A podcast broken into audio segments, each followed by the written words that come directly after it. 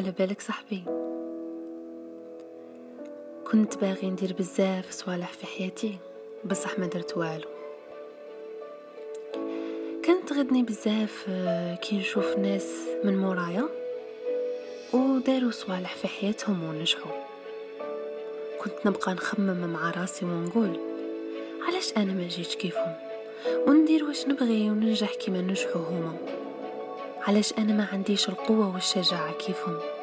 باه نقدر نساكريفي ونتعب على روحي.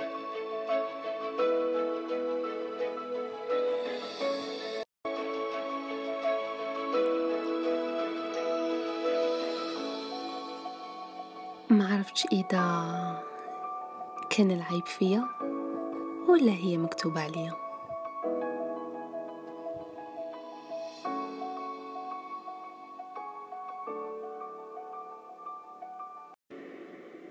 السلام عليكم. أنا سارة.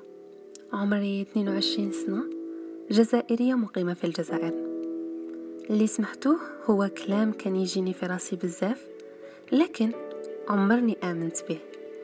دايما كنت نحس إنه مورا كل غيمة في حياتي كاين شمس ترجع لي الأمل والتفاؤل في الدنيا. وإنه الحياة مازالها بخير ومازالني نقدر ندير بزاف صوالح في حياتي. كنت حابة نديرهم ويمكن أفضل من اللي كنت باغية. على بالي حتى نتوما جزتوا في هذا الشيء ويمكن مازالكم تجوزوا فيه. في بودكاست بي ام دي زد راح نشارك معكم أفكاري وتجاربي البسيطة في الحياة. يمكن تفيد بعضكم. باه ما توقعوش في الأخطاء والأغلاط اللي طحت فيها أنا.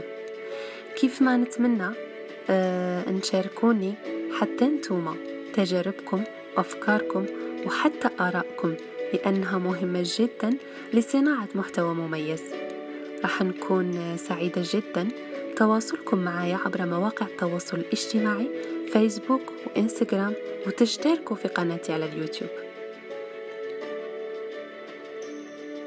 في الأخير بغيت آه، برك نعرفكم على اسم البودكاست BM DZ.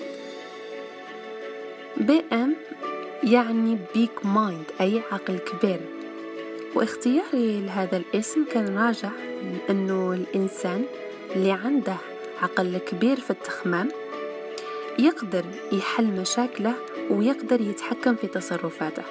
والإنسان اللي يملك عقل كبير يكون إنسان يعرف مليح واش يدير ووقتاش يدير وكيفاش يدير باه يوصل وين راح ويعرف مليح وقتاش يهدر ووقتاش يسكت.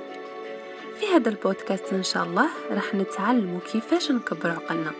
أما دي زد هو فقط دليل على أن المحتوى جزائري.